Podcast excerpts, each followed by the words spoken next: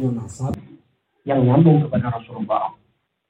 Siapapun yang mereka nyambung kepada Rasulullah di Indonesia itu mayoritas dipanggil Habib. Panggilannya itu banyak, kadang Habib, kadang dipanggil Sayyid, kadang dipanggil Syarif. Kalau di Palembang dipanggil Wong Ayib. Wong Palembang manggilnya Ayib. Dan itu panggilan untuk mereka yang punya nasab nyambung kepada Rasulullah. Nasabnya Habib nyambung. Alkab, nama Habib itu Ahmad, orang tua namanya Ali. Alkab itu nama kabilah, nama keluarga.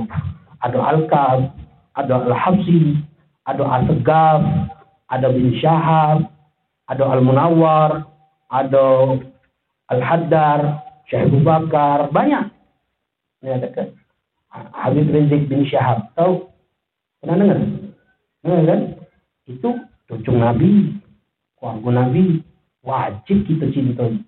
Orang yang mencintai keluarga Nabi, kata Rasulullah, man yawadduna, ya, dekat. Man lajumma yawadduna dakhala jannah bisyafaatina. Orang yang cinta kepada kami, kemudian dia mati bertemu dengan Allah dalam keadaan di dalam dirinya cinta kepada kami, dia bakal masuk surga dengan syafaat kami. Tapi orang yang benci kepada keluarga Nabi, tidak senang kepada keluarga Nabi, dia kata, apa kata Rasulullah? Man bainal maghaum wal rukun.